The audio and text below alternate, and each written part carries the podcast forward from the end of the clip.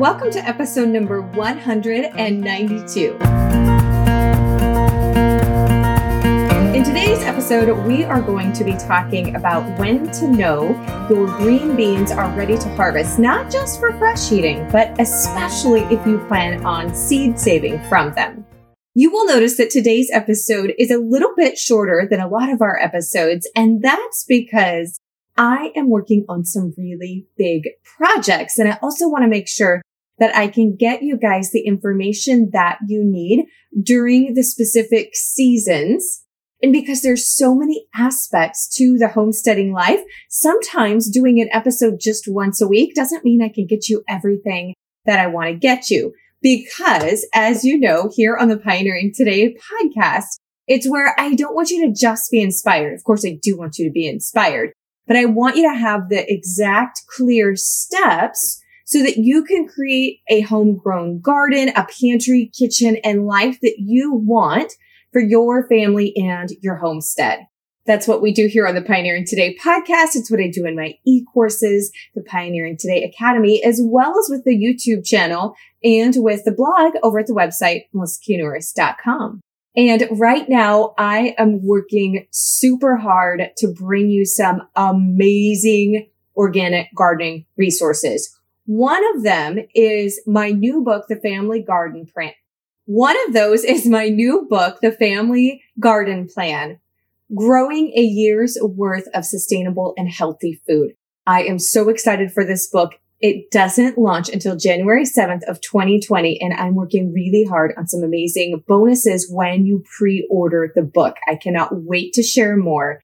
And I also just signed a contract and am working. It's due November 1st to my publisher. I have a whole lot of deadlines coming up, you guys, but I want to share with you because you guys are such a part of this and I need your input because these are your guys's books too, same as they are mine. They're all the resources that I use in one easy place in a book so that all the information is there when we need it. But what I'm working on right now is a gardening planner journal that's going to go with the book. Cause you all know in gardening worlds, if we don't put it down, especially when we're doing early spring planting and seed starting indoors, the regular summer vegetable garden, then we're trying to get fall planting in, all those things. If we don't have it written down and we miss that window, then we miss out on that crop for that season and all the way until the next year. And I don't want any of us to miss out on any of the wonderful stuff. I need to know what would you like to see in a gardening planner slash journal? So think where you see a monthly calendar down to the weekly, the daily level, all that kind of stuff. What would you want to have in that specific to using it for all of your gardening stuff? You can let me know in the comments. You can shoot me an email, social media, all that stuff, but let me know because I've got about eight weeks to get that bad boy done and to the publisher. And I want to make sure it includes everything that us gardeners and homesteaders need.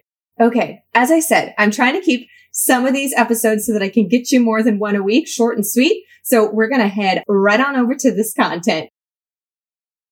I get a ton of questions about growing pole beans. If you haven't watched the video where I talk about how my family has been raising and seed saving this variety of Tar Heel green pole bean for over 100 years, then you're going to definitely want to catch that. So I wanted to answer some questions about pole beans and seed saving. So growing a pole bean is great because you get a lot more harvest for the same amount of space. So if you don't have a lot of gardening space and you want to be growing more in the space that you have, I highly recommend going with a pole bean variety. Now, I actually have quite a bit of space. We live on a lot of acreage, but I still like to maximize the space that I'm using because the more I can grow in the smaller amount of space just means the less work on my part. So growing pole beans are great. And I even show you how to make this pole bean teepee. You can catch that in some of our earlier videos and I'll make sure and link to that if you want to see how we actually go about constructing this at planting time. But if you're new to growing pole beans, one of the questions I get is I've always done bush beans before. Is there anything I need to know about growing a pole bean, especially when it comes to harvesting that may be a little bit different? So with your pole beans, because they'll grow six, seven, eight feet tall if they've got the structure to climb up them, the blossoms will begin to form and they'll begin to produce the beans at the bottom and the base of the plant weeks before you will actually get a harvest from the top of the plant. And so that's one of the reasons it's so prolific because you're going to get a harvest starting down low early on. And then those blossoms, as it continues to grow and to climb, it's going to produce more and more blossoms that will then become your bean. Another question that I get asked often about beans is you're getting a lot of flowers setting, but those flowers, those blossoms are not actually turning into beans. What's going on? Usually that means that it's just simply too hot right now. Beans are self-pollinating. So inside the blossom is both the female and male part of the plant. So they have the capability to pollinate themselves before that blossom even opens up and then forms into a bean. So it's not a pollination issue with the bean plant if you've got blossoms and they're not turning into fruit because they're self-pollinating. But beans don't like really hot temperatures. So if you're experiencing daytime temperatures of 90, 95 degrees Fahrenheit or even higher for more than a few days at a time or for a good stretch, then that's usually the reason that your blossoms are not actually forming fruit. So don't worry about it. Just keep the plant watered. Make sure that it's got moisture. It's not drying out. And then once those daytime temperatures start to fall down a little bit, then those blossoms will form and begin to set and you'll begin to get a bean harvest. So just wait out. I know sometimes in the middle of August, it seems like, or all of August, depending on where you live, that you're experiencing those high temps. But as soon as they start to cool back down, it'll start to produce beans for you again. Now, if you live in a really hot southern climate, you may want to look at your planting time and try to have your beans and your pea plants where they're not going through that extreme heat of summer or where they're starting and you're using them more as a fall crop. Again, that's definitely going to depend on your gardening zone and if you get frost and when you get frost. So of course, our beans are a warm weather plant. They are not going to survive any type of frost. So as soon as you have a hard frost, it's going to wipe them out. But if you live in the areas where you don't really get a frost, it may be something that you want to consider growing more in the mild temperatures that you have in the fall and winter months. And again, that's for those really southern states and really super warm climates. So another question that I get is when do you know to harvest your green bean when you're wanting to use it as just a regular eating bean and then when you're wanting to use it as a shell bean or you're going to look for a seed saving candidate? So that's a great question. And when you're harvesting them just to use as a fresh eating bean, you want to look at the bean and you want it to be where it's still fairly smooth. This being like right here, it's got a little bit of lumpiness on it, but it's still fairly smooth, same as this one. So the bean inside the pod is beginning to form, but it's not huge. It's not overly bloated. And another test is you can snap it and you want to hear it crisp. So it should just snap right into, I didn't actually string this one first. These are a string bean. Had I string it, they're going to snap a lot easier. But see, these just snap right into. It's not rubbery and limp. So these are still perfect for just regular fresh eating green beans. Now, when you're looking to use these as more a shelled bean or they're starting to become more mature, then you're going to see that they're a lot more lumpy. They're a lot more swollen. And that just, of course, means that the bean inside is more mature and is larger. So you're just going to open these up. So I still just like to remove that string and then you're just going to open that up and you're going to look at the bean inside. So you're going to kind of examine the size. So this is still a little bit on the small side. When I'm using these as a shelled bean, I like them to be a little bit larger and the inside bean itself to be more white. And this one is still kind of like a pale green color. It's not fully white. So I would consider this one to be a little bit early and I would let the rest of them go until this is larger and the bean inside is fully white. So that would be more along the lines of this bean here. So you can actually see the difference in color. So this is a brighter green. This one's beginning to turn that pale color. It'll eventually go yellow and then it'll go all the way to white. And you can tell if you're looking at them from this angle that the bean is a lot bigger inside this pod than it is this one. And I'm still a little bit early in the season. I don't have any that are at the stage yet of being a seed bean. But when you open this guy up, you can see how much more mature these beans are. And you can see how much bigger this one is. And it's much more white in color. It's not kind of that Kelly green color. It's almost white and it's a lot larger. So this is kind of ideal for doing at the shelled stage when I want these to be like a white bean, kind of like in place of a navy bean.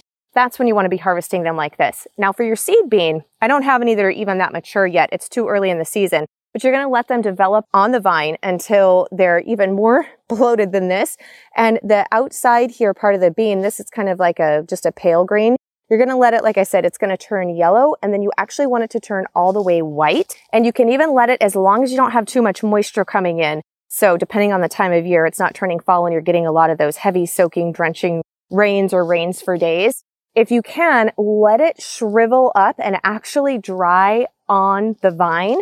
And that is ideal for your seed saving stage.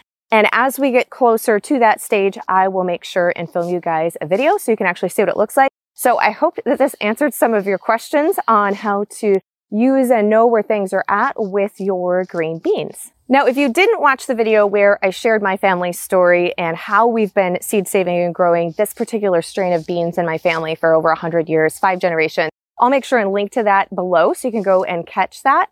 But I get asked, probably the most common question I get asked is, where can I get some of your bean seed? Do you sell it? And this short answer to that is no, we don't sell it. Here where I live in Washington state, there's quite a bit of certification and laws and all that kind of stuff that comes around selling your seed. And we're simply just too small. I'm just growing it for our home use and having a little bit extra to go into that type of route. But the way that you can get some of my bean seed is if you are a member of the Pioneering Today Academy, which I'll pop a link in below and you can check it out. We're not open all the time for new members. So if you happen to land on the page when we're not open for enrollment, just go ahead and put your name and email in and you'll go on the notify list for the next time that we are open for new members. But you'll be able to check out what the Academy is and everything that it offers. But for members in the springtime, any current member of the Pioneering Today Academy, I send out, as long as supplies last, bonus for free beginning starter seed packets of this seed to anybody who's a member of the Pioneering Today Academy.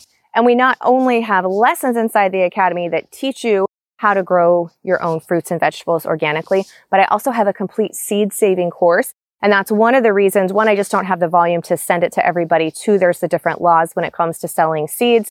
But the most important reason is when you get the seeds, I want to make sure that you know how to seed save them correctly so that you can pass them on to hopefully generations in your family for years and years to come. If you want more information on growing your own fruits and vegetables, make sure that one, you subscribe to this channel and two, that you get registered for the organic gardening workshop. We're going to be covering every aspect of organically and naturally growing your own fruits and vegetables at home, including ways to save time and increase your yield. So you can register for that totally free. You want to make sure you're on that early bird wait list. We've got some exclusive, amazing things coming for people who are registered early at organicgardeningworkshop.com. I hope you enjoyed this episode. And if you did, you guys, you have to go and get registered on the early bird waitlist registration list for the organic gardening workshop. Everything is going to go live October 2nd through October 8th. So every single day you are going to be able to watch multiple videos all breaking down and teaching you how to do organic gardening. We're going to have from vertical gardening, everything focused around helping you grow your own organic vegetables and fruit at home, helping you to save time using proven methods that naturally increase your harvest and provide nutrient dense food from your backyard all year long. Yes, no matter what climate you're in. I'm not kidding you, you guys. I'm going to be sharing some ways that you can grow food all year long. And some of them do not include grow lights and they don't include dirt, not hydroponics, but that you can have fresh food all year long. Like no joke. It's going to be so amazing. So no matter where you live and you want to go and get registered now, you want to be on the early bird list because I'm going to have some special exclusive bonuses and sneak peeks to the people who are on that email waitlist. Okay. So go to melissaknorris.com forward slash garden workshop. Thank you so much for joining me. I can't wait to see you in the workshop and on that early bird waitlist and in the next episode. Bye for now.